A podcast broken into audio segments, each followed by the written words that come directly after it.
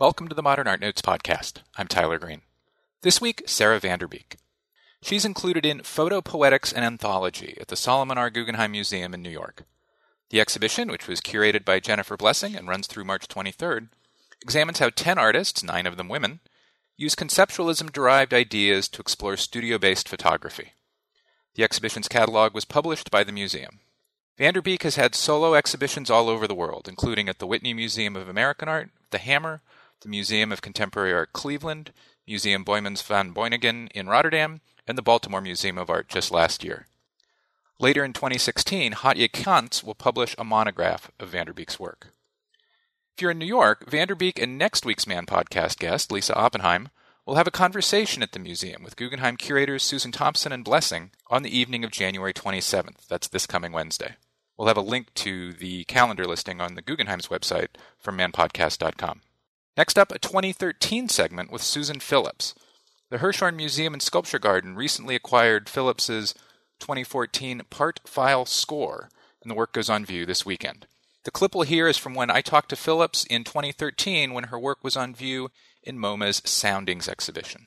But first, Sara VanDerBeek, after the break.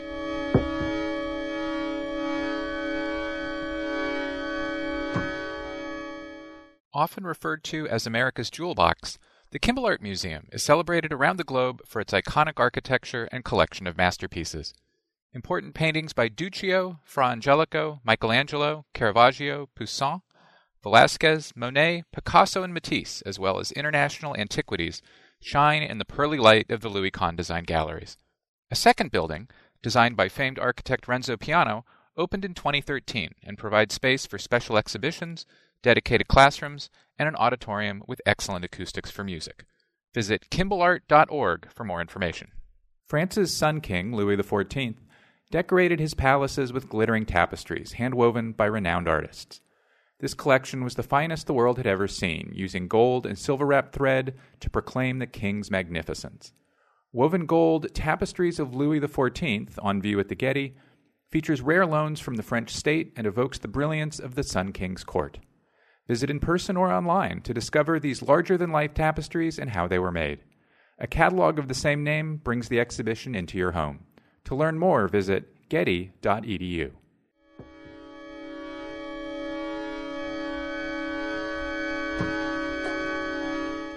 And we're back. Sara VanDerBeek, welcome to the Modern Art Notes podcast. Hi, thank you so much.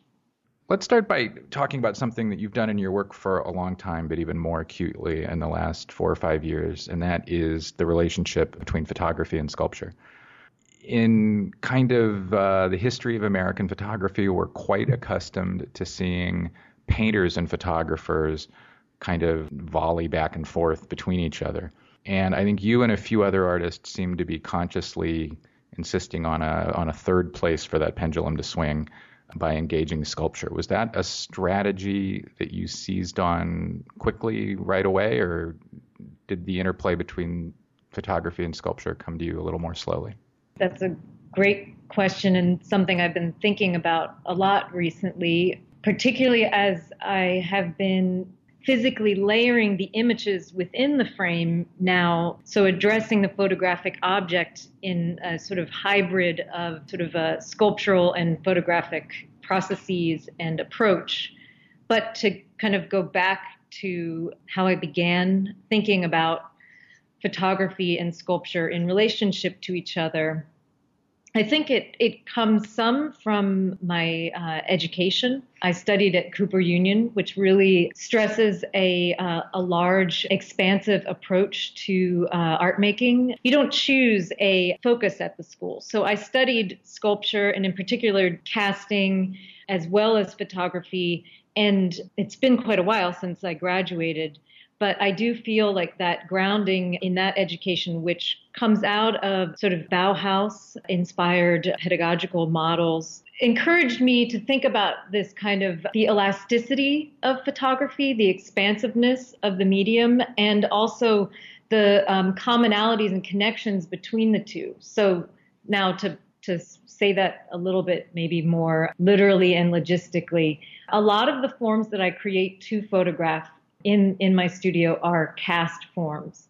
So I create a mold, and often I'm thinking about the positive and negative space in which to create this form. So I connect that casting of sort of, I, I carve out a negative space in which the plaster is poured to create a positive, and I really connect that to traditional modes of photography in meaning I still shoot with film negative and create a positive print. And so I, have always seen this correlation between sculpture and photography in some kind of conceptual and, and formal structures, but also much of my understanding of sculpture came through its photographic documentation. And I've always been interested in how that mediation has impacted my understanding of these three dimensional forms. And uh, I enjoy very much how photography impacts our understanding of scale, of time, of place. And oftentimes it can be confusing or mysterious. And I like that place in between something that is concrete and of the world and something that is of the imagination and has been sort of, uh, for lack of a better word, formalized or stylized or interpreted, um, mediated via this other medium to create this interesting place in between. Now that's interesting because you know you mentioned being at Cooper Union. You graduated in 1998, and it was right about then or just after then that art museums began to exhibit the photo documentation of sculpture by people such as Man Ray as artworks in and of themselves, rather than just merely you know a magazine photograph of of an African mask or something. And I very much look to practitioners like Man Ray or Brancusi, who his photographs of his sculptures and his um, continual arrangement and rearrangement of objects in his studio is something that's in- incredibly interesting to me. And that particular time period in art, in in this modernist approach to a, a totality of practice that in- incorporates not only just the work but the space in which you're working the home in which you live, all of that folds into my approach to thinking about the the meeting of these two, sculpture and photography, because I, I look a lot also at practitioners such as Sonia Delaunay or Anni Albers working in textile design, and that influences my thinking of the capture of images and then the printing and presentation of images too. But I actually still, even though they were talking about textiles, I think of them as objects in in the same kind of field and realm as sculpture. You know, you're not alone in that in the sense that Sheila Hicks got, for example, to the same place very quickly. And uh, I love her work too, Sheila Hicks. Uh, so I think, I guess, all of it is to say that also coming from my family background with my father Stan VanDerBeek being having been an experimental filmmaker, but also worked between architectural projects, making you know various different objects, and my brother Johannes VanDerBeek working in sculpture and collage and uh, various dynamic forms uh, with uh, material and media. I I sort of have a a sense of just kind of like an expansive, inclusive approach to bringing things into uh, my practice. So, getting into some specific work and some specific shows, because you often work in in a way where individual works are installed in kind of a total work kind of way.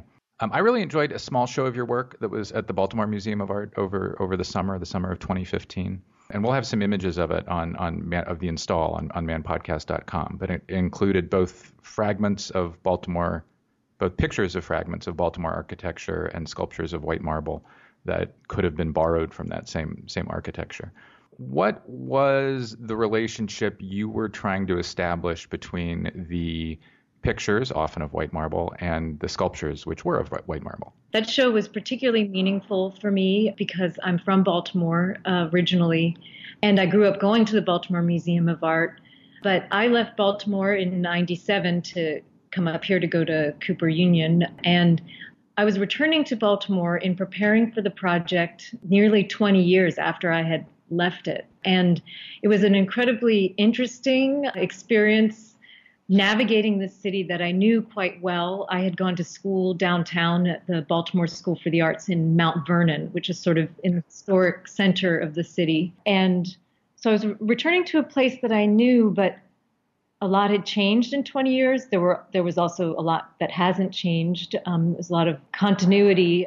Many of the challenges that were present in Baltimore then are still there now, and perhaps even magnified. And I I wanted to sort of address this duality of experience of my navigating the city, and that I was coming up also against sites that had so many layers of memory, uh, personal memory, collective memory, and also what has always really interested me about Baltimore are the stoops, the steps, the marble steps that are in front of many of the buildings that throughout the city. It's uh, it's a, connection marble, and this particular marble is something that connects many of the, the diverse and divergent neighborhoods throughout the city.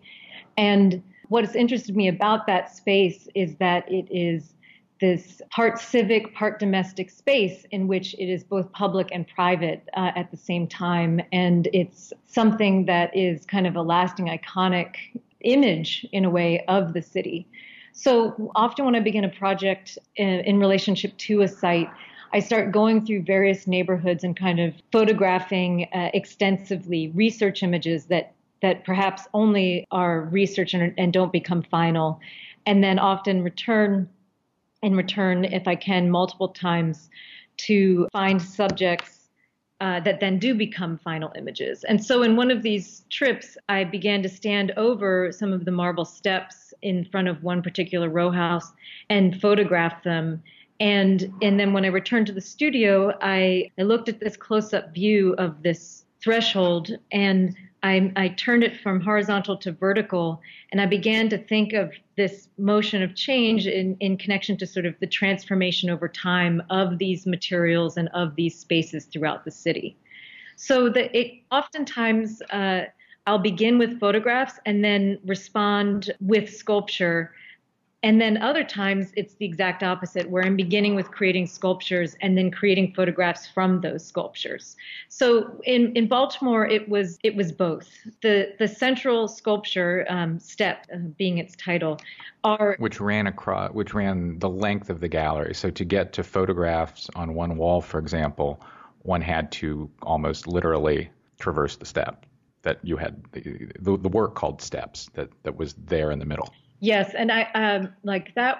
I had that plan, and I was hoping it was going to work because often you have you have mock-ups and models, and you don't know until you're in the space how it's going to work. But I was happy that it created this sort of threshold which you had to kind of move around, traverse, and pass to get to the images of of a you know of an actual threshold that then I had turned and layered and sort of in the close-up view of it abstracted it. Uh, but the sculpture, the, the modules of the sculpture, the components of the sculpture were made uh, in relationship to a standard riser size. So they were uh, quite close in scale to what what would be the components of an actual row house step or or a standard step that would be used even in something such as the steps that you approach the museum in but that's a much grander scale but I, I love that in Baltimore, this this marble that was originally harvested from Beaver Dam. It was a local quarry that then was uh, fully. Uh, they had to close it because all of the marble, which was also used for the Washington Monument in D.C., was exhausted. But the that it was ubiquitous it was utilitarian but it's also it's a natural material that sort of speaks of the accretion of time within its materiality but it's also something that is connected to the history of art and to, and is used in neoclassical buildings and grand buildings. And I and I liked that it had all these different, very shifting meanings and qualities in it that I thought spoke to the overall sort of uh, history and present state of the city.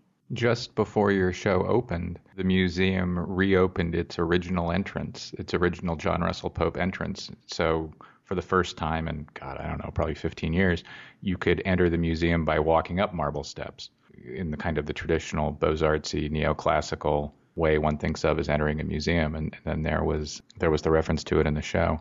I read a recent Q&A you did with Etienne Hatt, in which you explained that you were interested in quote considering how an image can reach a balance of the actual and the imagined, which is not quite talking about Trompe-l'oeil, but almost.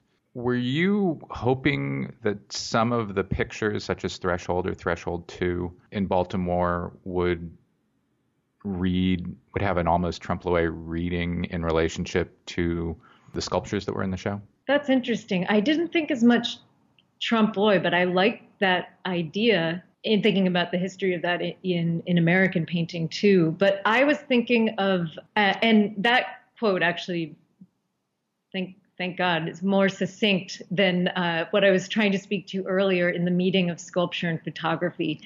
But in thinking of the the actual and the imagined, I, I'm thinking of it in two different ways. In in that this is something that's recognizable, taken from the physical world but through the processing of it, either in the composition, the, the close up view, the cropping, or in these more recent works, in the layering of them and in the printing and manipulation of the color, which is very uh, important to my printing process.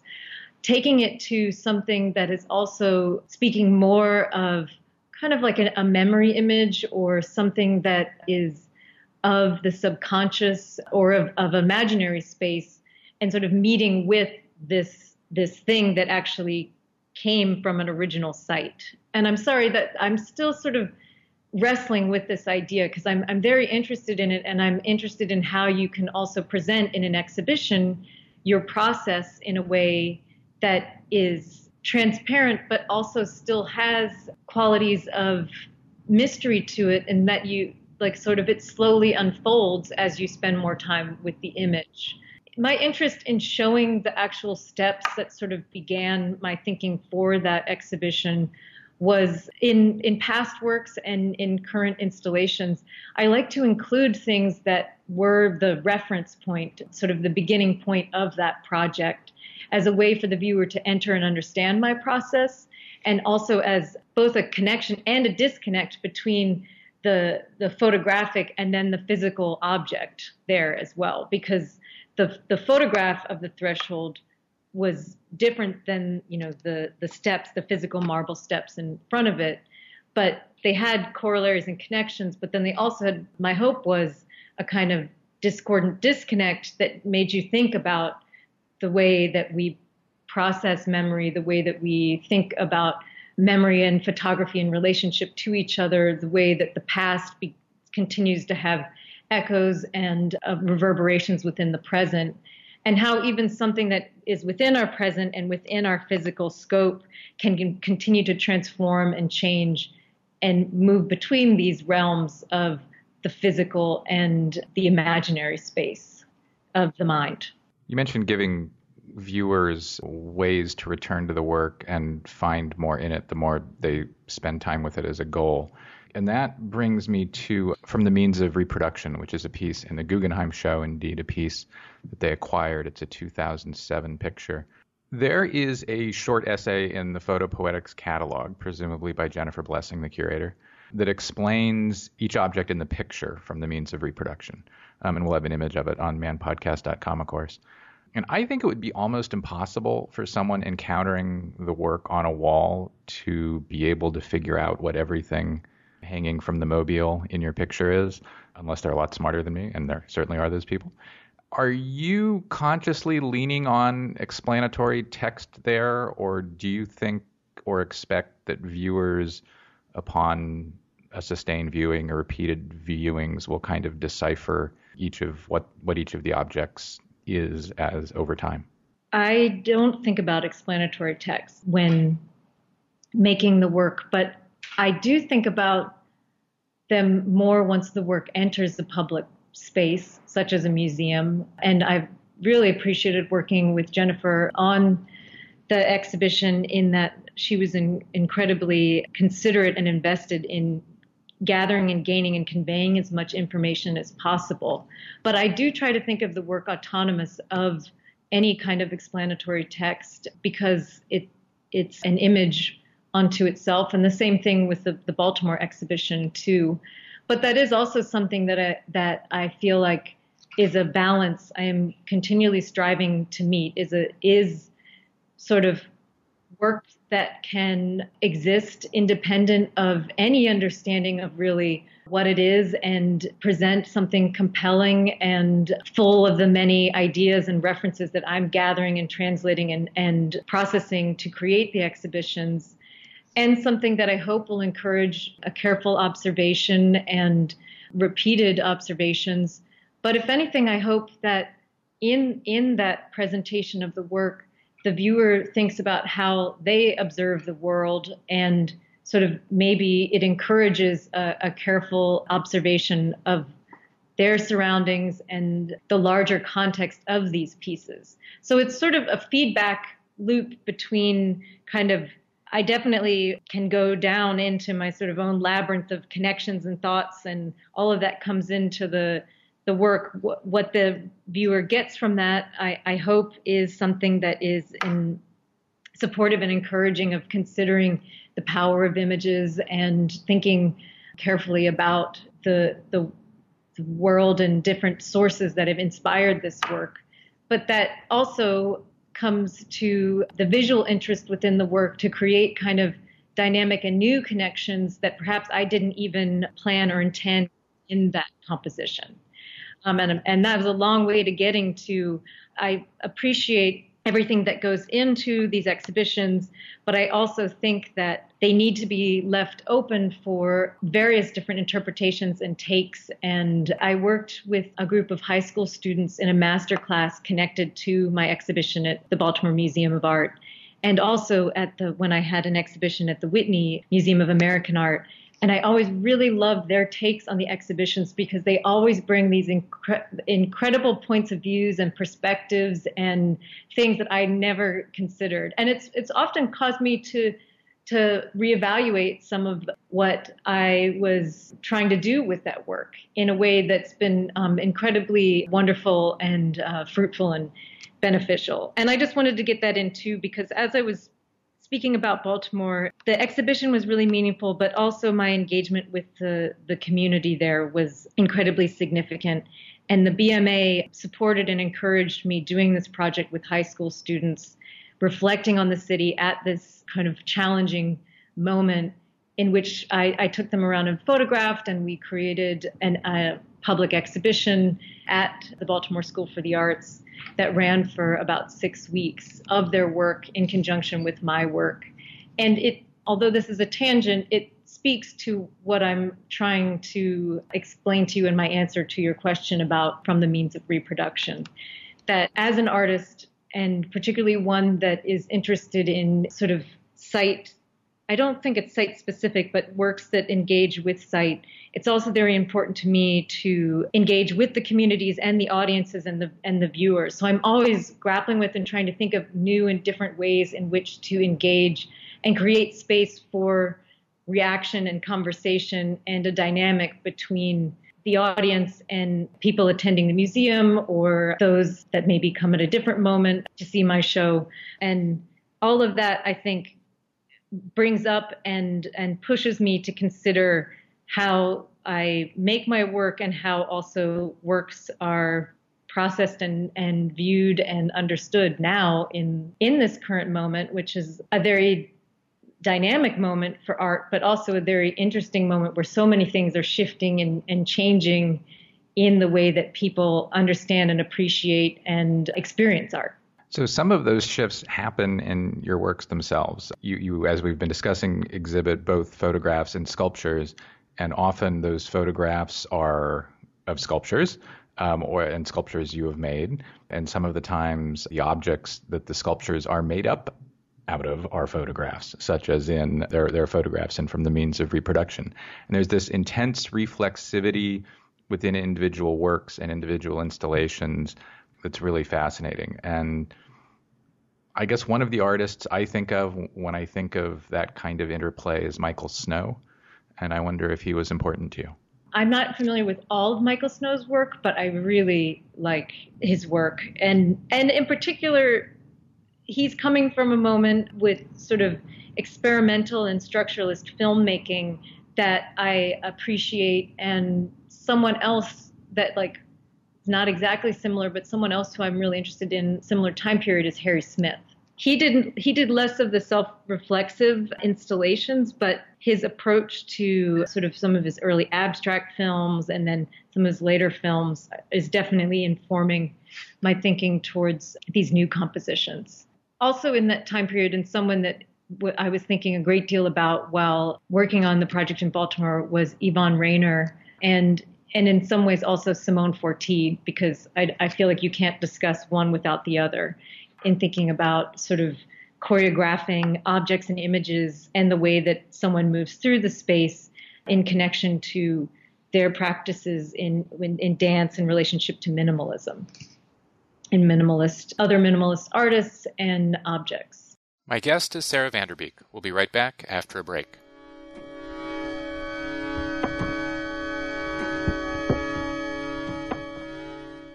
Now on view at the Museum of Modern Art in Manhattan Soldier, Spectre, Shaman The Figure in the Second World War. Featuring work in a wide variety of mediums by more than 30 international artists, including David Smith, Louise Bourgeois, and Henry Darger, this exhibition presents a range of artistic responses to World War II, in which the human body serves as subject and object, mirror and metaphor. Get more information and tickets at MoMA.org and plan your visit today. The Pulitzer Arts Foundation presents Kota Digital Excavations in African Art, open now through March 19th. This exhibition features a powerful installation of nearly 50 Kota reliquary guardian figures produced in Central Africa between the 17th and 20th centuries to protect the bones of deceased ancestors. The exhibition expands upon a database and series of algorithms created to detect similarities among the sculptures, enhancing the understanding of their origins and functions. Visitors are invited to explore the hidden histories of these sculptures through an immersive digital experience created by Rampant Interactive, St. Louis based software designers, and the Pulitzer's first game developers in residence. For more details on the Kota project, visit pulitzerarts.org.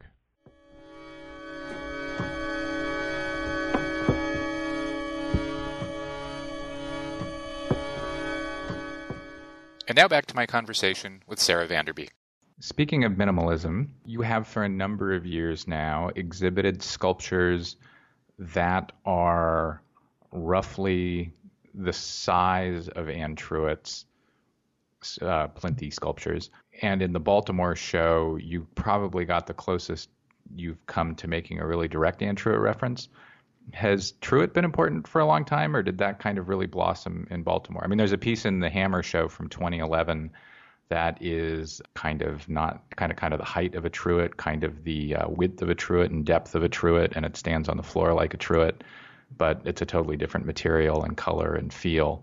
Um, and then by the time we get to the Baltimore show, it seems like the reference is a little more direct. Well, what was so incredible about exhibiting in that particular space was it was connected to a gallery in which one of Anne Truitt's earliest works was shown, which is part of the collection. And I would say that I admired and appreciated Anne Truitt's work for some time, and I really enjoy her writing. And what I I'm, I'm trying to think of sort of what would be the most the most significant aspect of her work. I enjoy that she translates these experiences and sights th- through color onto these uh, incredibly simple but very powerful and evocative forms. So Anne has definitely been someone that I've continually returned to, especially as I began making three-dimensional objects. And I was thinking about her a lot when making the objects for the exhibition at the Baltimore Museum of Art. But maybe the most Truitt referential art object in that show is titled Neoclassical and I remember seeing it and then walking over and you know figuring out what the title was and kind of the title and the form and the material marble and the reference to Truitt I all kind of came together and there in one moment was a 140 year history of place. I don't know if that's intentional or not, but it's a pretty cool thing. That's wonderful that you thought that because I was really hoping that and the that place has such a powerful impact on myself and I think many of the people that live there. And I felt it so much in the way that Anne Truitt spoke of her experiences. She she was more in Eastern Maryland and and DC, but she did she taught at you know College Park, and she also had a long-standing relationship with the museum, the Baltimore Museum of Art. You know, they had a number of exhibitions, and what I love was reading about one, which of her with her Arundel paintings and drawings, which caused such a fury at the time. And there are these incredible distilled, beautiful works that I was really confused as to why people would be so upset by them because they're so uh, kind of just uh, beautiful and powerful, and I think actually have a great deal of resonance with that place. They're more maximal than minimalism is supposed to be, and because there's just 5% more to them than minimalism, visitors in the 1970s couldn't dismiss them as, oh, that minimalist stuff. You know, that, that extra 5% forced an engagement with them. Yeah, they're really great. I'm a big Andrew fan. Well, and I really love, and I know we need to move on from Andrew, but I really love also the accumulation, like the sort of synthesis and accumulation that is felt in her works too. That I think about that a lot as well, even as I'm sort of distilling and and sort of removing and, and stripping out things. I'm also thinking about the accumulation and kind of the the synthesis of object and image and the the building up of the image or the installation as well. And I, I take that a lot from her too, kind of like bringing these different moments and places and things together into these singular forms is really fascinating. Before you had the show at the Hammer in 2011, you did a residency at, at the Hammer Museum. And one of the places in Los Angeles you visited was what is now known as Schindler House in West Hollywood um, a house designed, of course, by by R.M. Schindler. I, I guess maybe to start, why did you go there, and what did you do there? Well, I have to say here, this is a moment to for deep gratitude to the Hammer and Anne Ellegood in particular. A curator a curator there who invited me to do the residency and the project at the Hammer. And I continue to draw upon that experience. It was a very formative, significant experience. Uh, and Ali Subotnick, also a curator there who helped with the residency, was really incredible as well, too, because I would come to them with ideas and they would help to make them possible. The Schindler House uh, at that time was already open to the public and I could go there on my own. But they also uh, helped me to get access to various prop houses and Western costumes where I photographed extensively as well. So my interest in going to these various sites throughout Los Angeles was, you know, I. I've also, I would say, I have an interest in architecture history and, and modernist architecture and the ideals and failures of modernism too. And so, you know, it's an incredible example of architecture out there.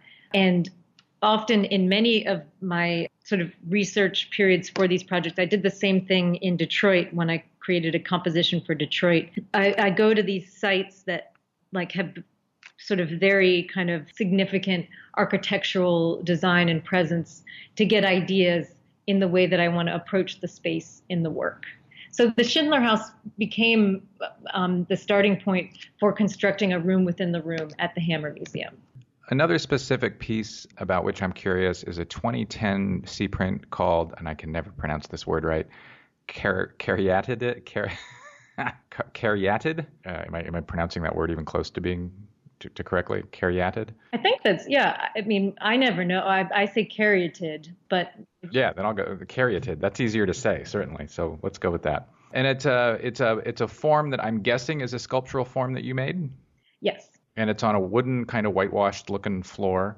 And, um, and we'll have an image of this, of course, on manpodcast.com. And between the viewer and the sculpture and the photograph are three mirrored panels lying on the floor, and they reflect the, the bottom portion of the sculpture. Why the mirrors?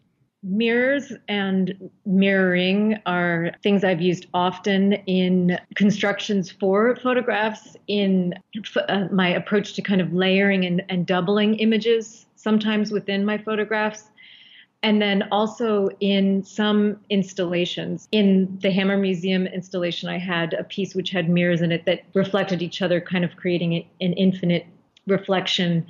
And the mirror to me comes from the camera that I work with an SLR camera, so a, a often handheld, I think. Yes, uh, it's a medium format, and the handheld is important to me because uh, when I go around to various places photographing, I really like that I can move quite quickly, but also carefully, and I can still enlarge the image a fair bit from that medium format negative.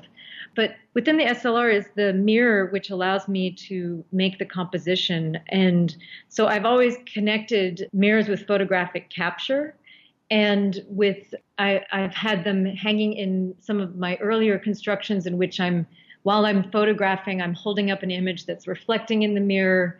And in the caryatid in particular, the mirror was meant to sort of ref- reflect and refract the central sculptural object, extending it, but also kind of creating like a space in which it sort of fell through the floor. A third space, if you will. Yeah, and the caryatid comes from an ancient. Uh, it's an ancient architectural form. It's a female figure that's used as an architectural support in Greece and then in Roman architecture. And I've always been interested in it as a form in that it's both architectural and figurative and uh, Brancusi also created a sculpture called Caryatid. But uh, so I think, you know, some of that staging, I think I was also think in, in that particular space, which was uh, sort of in a downtown New York loft, I was thinking about him and his work in the the group mobiles and um, moving and rearranging and staging and working with reflection.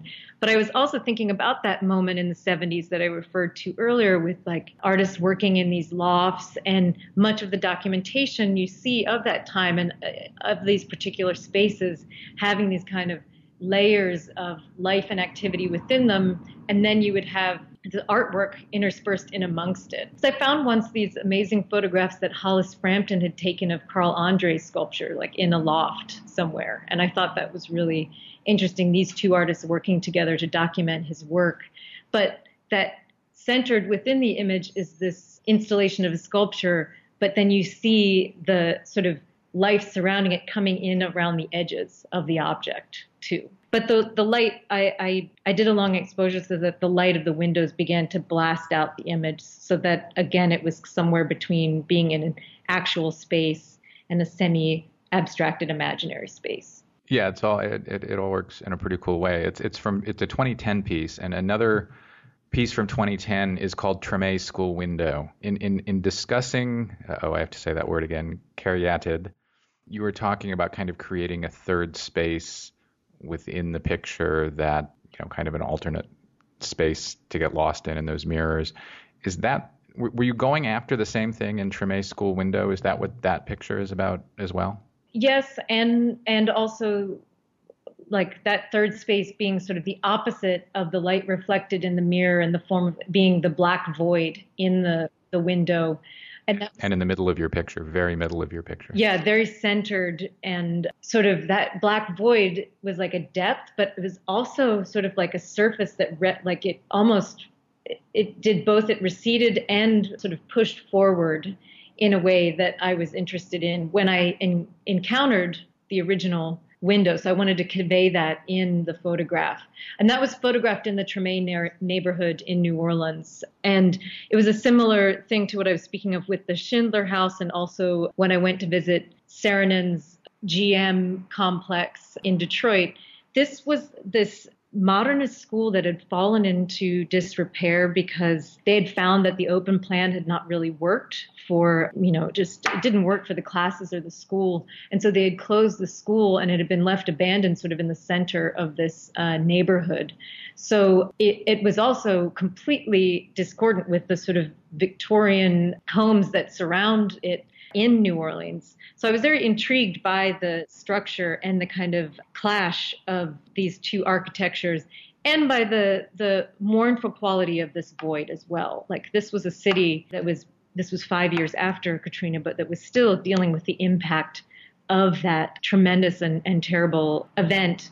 And so all of that gets folded into for me that black void at the center of the image. It's a it's a great picture. It's another one of your works that reminds me of, of a Michael Snow, in this case, Sight from 1968, a piece at the Vancouver Art Gallery. Although I, I, I must also confess, I, this the current the Guggenheim show, Photo-Poetics, I see an awful lot of Michael Snow and a lot of artists in the show. So I may just really have Michael Snow on the brain. and finally, I want to ask. I'd like to ask about the pieces you've made that are photographs of classical or ancient sculptural objects in which you lay blue plexi over the picture. Is that mostly or substantially a reference to cyanotypes, or is that not a reference you want or we're going after? Uh, very much a reference to cyanotypes. I'm really interested in the, the foundations uh, of the, the beginnings of photography. And what's so interesting about it is that it's it doesn't have a very long history. Like it's a it's a very recent medium, so you can access and view very early images. I had the privilege recently. I did a um, a talk at UT Austin, and so I visited their incredible archive there, which I'm going to forget the name, but they had a, a oh with the Ransom Center. The Ransom Center, yes. I visited the Ransom Center, Ransom Center, and I I was able to look at a collection of Henry Fox Talbot salt prints, and though not cyanotype, they're very similar in the, that luminous sort of bluey purple color. And what I found so interesting about his pieces, seeing them in person, was how they slowly rise to the surface, the, the qualities of the image. And I was thinking about cyanotypes and the kind of long history of photographing sculpture back to its early foundations. There are many cyanotypes of sculptures, and in particular, classical figures and forms. But I was also thinking about in some of the images in that same body of work in which I colorize them in, in printing by removing certain color spectrums from the existing light that I found um, when photographing at the site was the original state of these ancient sculptures was polychromatic and thinking about how we understand them as these kind of quite pristine forms in which we project onto them. And then that they actually were filled with color and in a way acted as these sort of amalgams of image and object. And and also in some ways were a kind of communication of ideals of beauty and proportion that I think continues to inform us today, and, and particularly in our uh, representation of women. And so I was kind of looking backward and then also looking forward and thinking about, in this use of color, sort of activating an original state and then also speaking to kind of contemporary images and colors and dynamics of representation now so when, when we when I think of cyanotypes, for example, I first think of those famous early cyanotypes of say plants or plant forms. Is there a relationship between those earliest cyanotypes and plant forms and and the forms of uh, Roman or ancient sculptures of women that you were interested in making? And if not, just say no. Perhaps not, but the but I do think of cyanotypes like mapping and cyanotypes are really like I think really important, and I drew upon them too for the for my exhibition at the Museum of Contemporary Art in Cleveland. That because I there I had encountered these architecture plans, which is diazotype, but again similar to cyanotype, and I just think that like there it there's something just incredibly sort of wonderful and powerful about cyanotypes. Maybe because it's a direct printing so maybe, if anything, the, the, the physical connection of this object having to lay, whether it's a negative or an actual object, onto the print and to make the impression and to be working with sunlight to form the image is something that I, I, was interested in translating in placing the blue in front of the image. So there's something in the connection of the physical making of a cyanotype that I was also thinking about with the physical object in with those works. When I think of some of the work that's in the Guggenheim show that is made up of so the, the, works are photographs, and in the photographs we have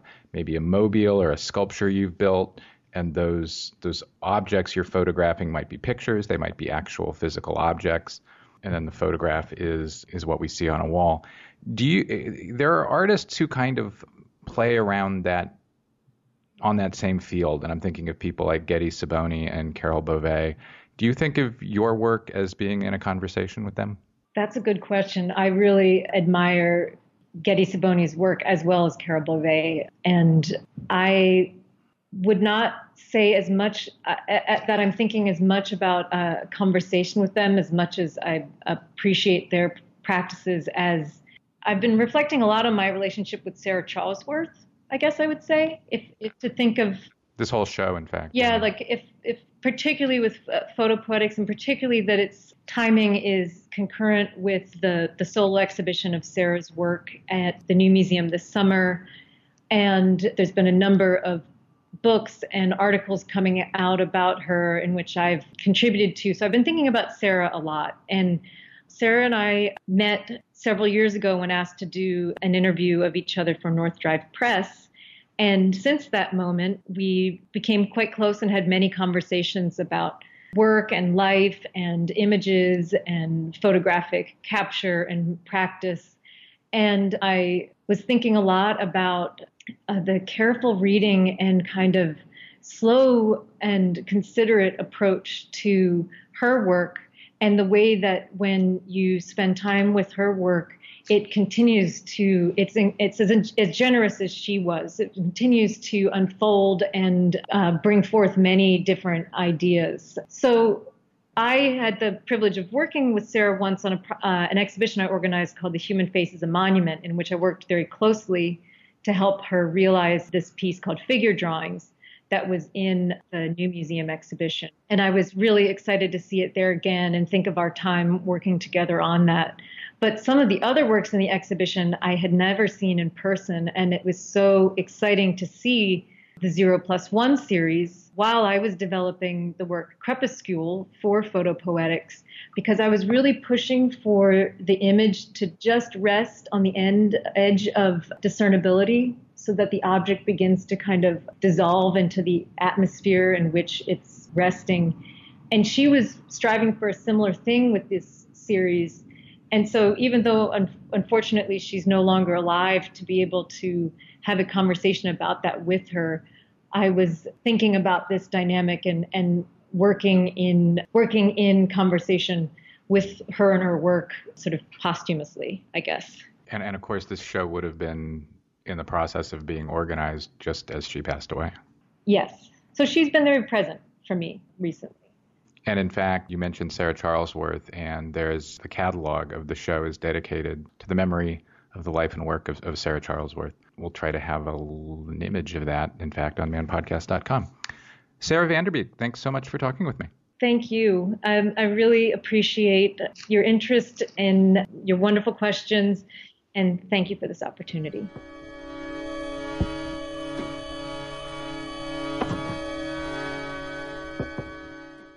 The Museum of Fine Arts Houston presents Mark Rothko, a retrospective, featuring more than 60 paintings by this abstract expressionist pioneer. Houston is the only U.S. venue to present this phenomenal exhibition, which traces the development of Rothko's signature style. Now on view at the Museum of Fine Arts Houston. Visit mfah.org slash Rothko for more.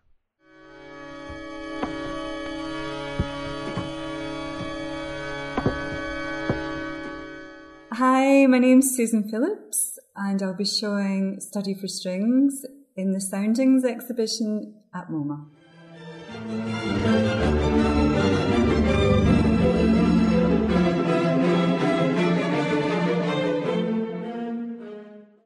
Study for Strings is an eight channel sound installation that um, is taken its name from a composition by the Czech composer Pavel Haas uh, we wrote the Study for Strings Orchestra. And uh, what I've done is I've recorded a cello player and a viola player playing their parts of this composition and had each note recorded separately so that each tone comes from its own individual speaker. And um, so I first came across the composer at Pavel Haas when I um, read um, W.G. Sebald's novel Austerlitz. And then again, I came across it when I read Alex Ross's The Rest is Noise. And uh, they mention this uh, tr- concentration camp uh, called Theresienstadt.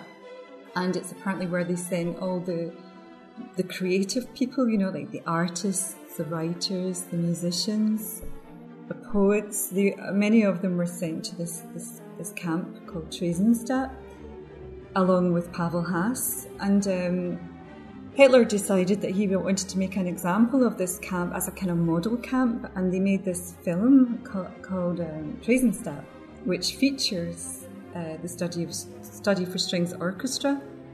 And um, and yet uh, you can actually see Pavel Haas take a bow in, in the film. And it, oh, there's there's other things in the film, but this this features quite prominently in the film. And um, but once the film is shot, all of the musicians, or ninety percent of them, were sent to Auschwitz and, and killed, along with Pavel Haas. But the the conductor, he miraculously survives. Um, the score is destroyed, but he survives and he's able to remember it and he pieces it all back together again from his memory. And so that's why it survives today.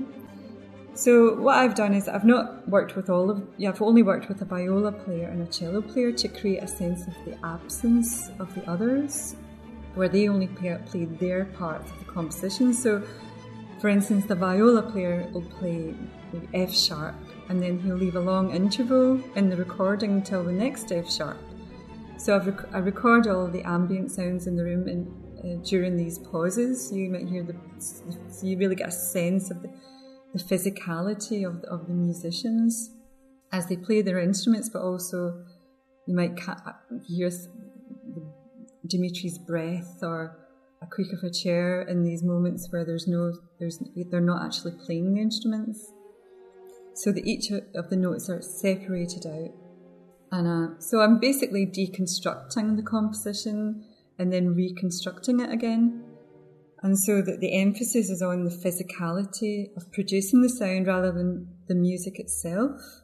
And the main themes are of the work are separation, absence, and loss.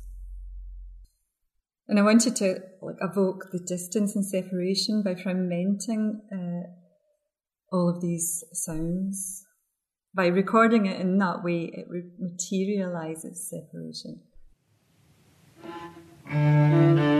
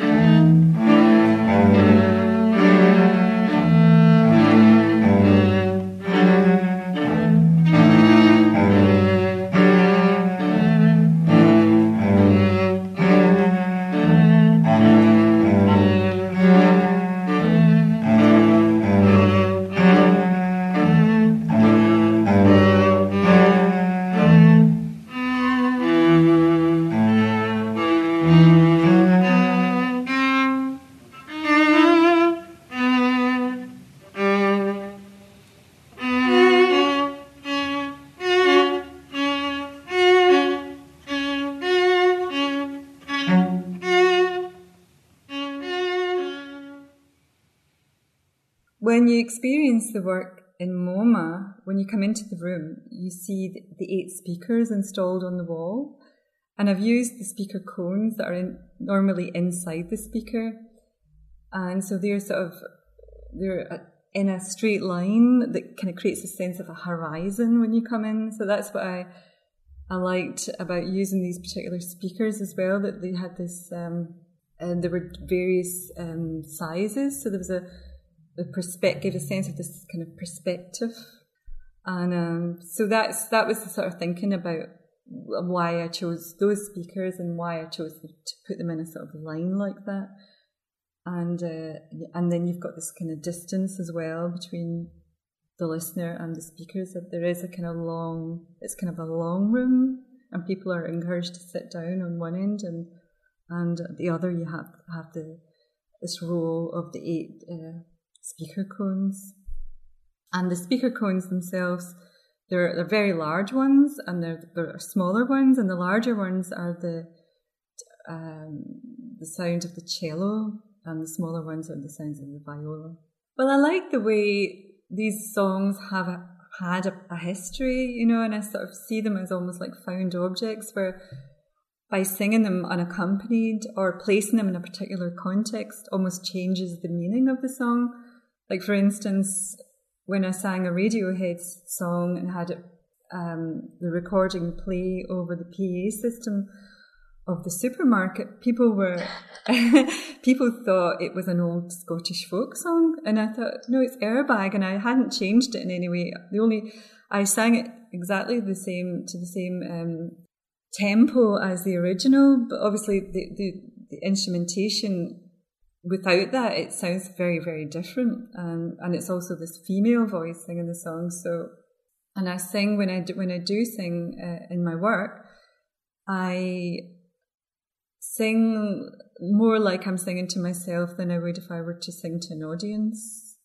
And I think, um, I mean, that's an, that's important in the recording. That um, yeah, you get a sense of of, of solitude and intimacy, and uh, and I think it's a very different thing when you when you listen to music in a in a, a concert or or if you're singing a song at a party, which I have been known to do it's it's it's like you're performing to an audience, but when you're but when you hear my installations, my or my unaccompanied voice, my it's it's you're you're you're here you hear that you're you're sort of taken away by the sound, but you're also grounded in the present moment because it is clearly an untrained voice, and it's an disembodied voice. So you sort of become, I think, very aware of your surroundings and who you're standing beside, and you become aware of the architecture, and um, and you might see the place in a, in a, in a new way, a, a way that you would never,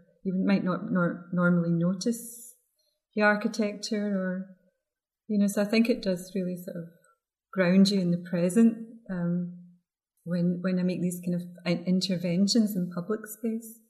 But yeah, but I think working in a sort of context of a museum or gallery, it's a very different experience where the environment is much more it's more controlled and people are ha- have a tendency more to spend longer with the work and might even close their eyes and and you know they're they're not it's like you're having a simultaneous experience with the work when it's in a public context where you're engaged as much with your surroundings than you are with the work itself but i think when it's in in this kind of um, a soundproofed room. It's a much more intimate experience of the work, and um, so I'm really looking forward to to hearing uh, Study for Strings at MoMA.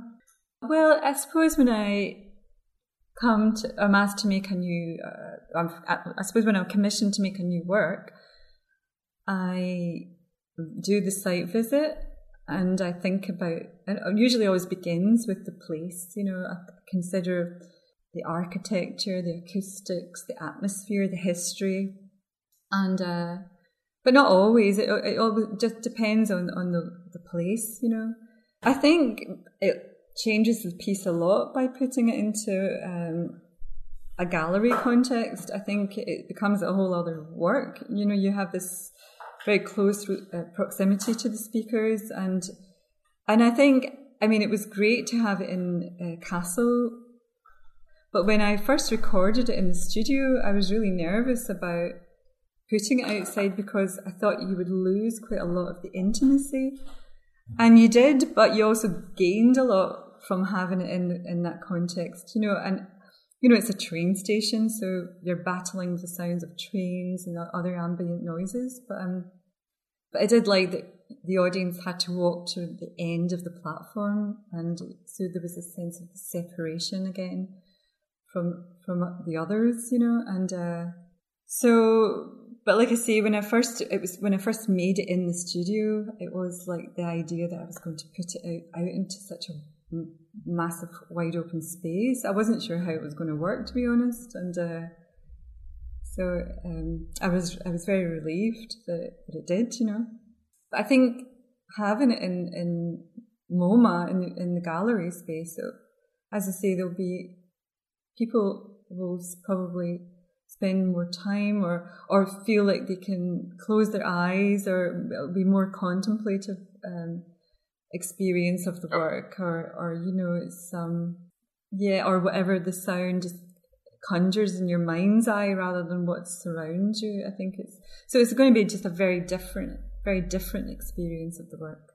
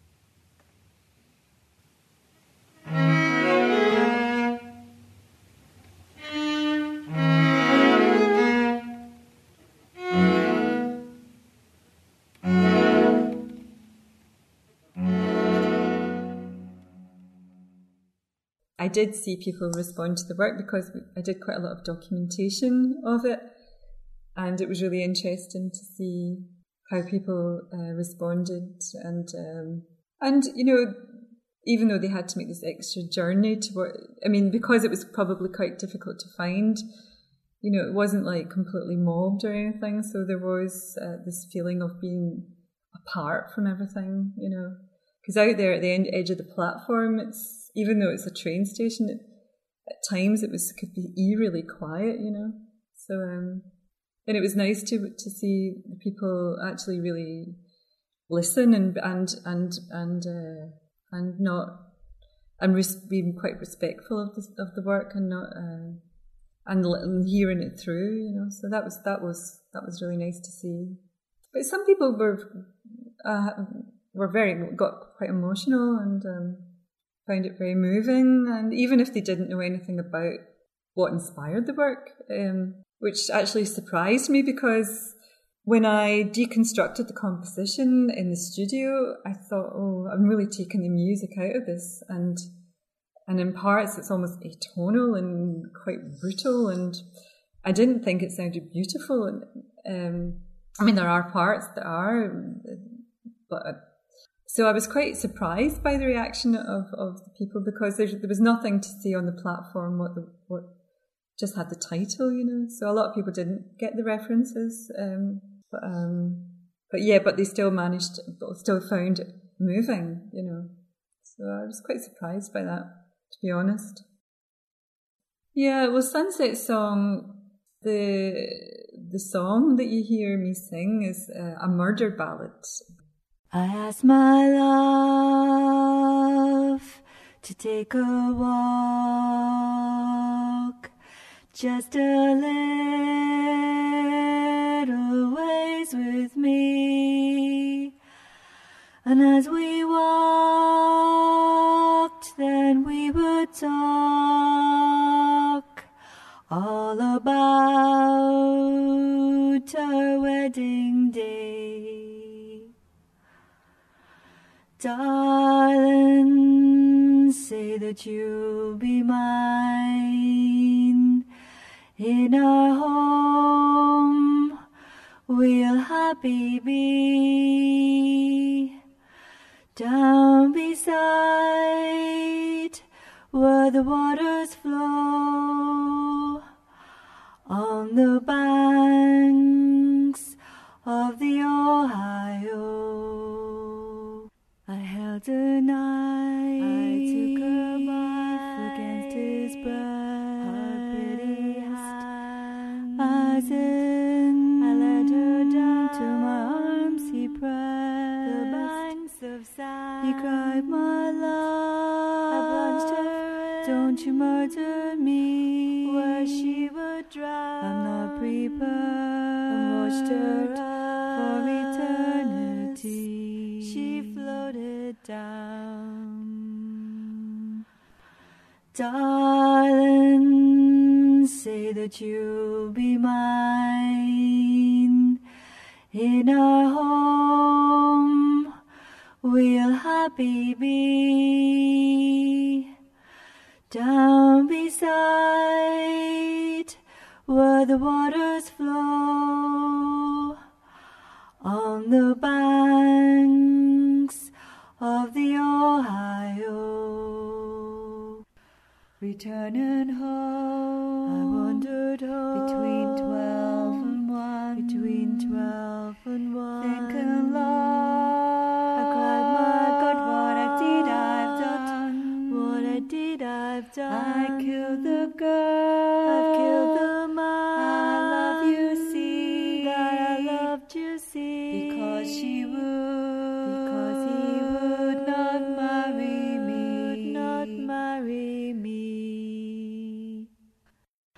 Darling, say that you'll be mine in our home. We'll happy be down beside where the waters flow on the banks of the Ohio. So after doing the research, uh, it was it was really interesting that it came from a whole tradition of murder ballads, and uh, that there were these things called murder ballads. And so I had this idea as well that I would maybe go out into the desert and leave a solar pan- paneled sound piece out there just to play continuously with the with this, the rising and setting of the sun. And uh, but that idea developed to become this piece for the roof terrace of Art piece Institution. And the sound played and faded with the setting of the sun, and and I really liked how it sort of interacted with the architecture and acoust- it created this kind of acoustical illusion. So you got the sense that the sound we didn't, weren't really sure where it was coming from. It seemed to fall out of the sky or come from across from the opposite building because of how the, the, the sound bounced off the buildings and. Uh, and it was interesting to watch people as looking up into the sky where the sound this disembodied voice come from and uh, and then and then as the sound as the sun gradually set the sound got fainter and fainter and fainter and um, until it was almost a whisper I mean, yeah, I suppose it was just that when I was there, I, this the, the murder ballads. Those were what really interested me, and this idea of working with the, the sun, you know, because it's such a uh, and then, you know, it was the first time I'd been out in that part of the woods. I just thought desert, you know, but it's um, it's quite different actually from how I imagined it when I went out there. Um, and I would, but I, we never actually realised that aspect of the project. But I would, I would still really like to do it. I have to say, go out there and just leave it, leave the solar panels out in the, in the middle of the desert. That's all for this week's show. The Modern Art Notes podcast is edited by Wilson Butterworth. Special thanks to Steve Roden, who created the sound for the program. The Modern Art Notes podcast is released under a Creative Commons license. Please visit Modern Art Notes for more information. Thanks for listening.